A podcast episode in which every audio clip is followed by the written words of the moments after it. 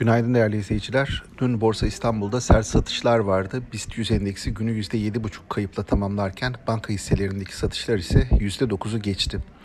BIST'teki satışların artan risk algısı ve kısmen kredili işlemlere ilişkin düzenlemeden kaynaklanmış olabileceğini düşünüyoruz. Ayrıca dolar bazında %100'ü aşan 2022 getirilerinin ardından yatırımcıların bir miktar kar realizasyonuna yönelmesi de doğal karşılanmalı.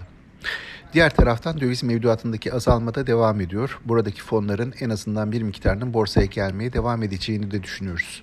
Yurt içi tarafta, yurt dışı tarafta ise ABD'den gelen faiz indirimlerine yakın zamanda geçilmeyeceği mesajı ve güçlü istihdam verisi ise ile hisse senedi fiyatlamalarında geri çekilmeler oldu.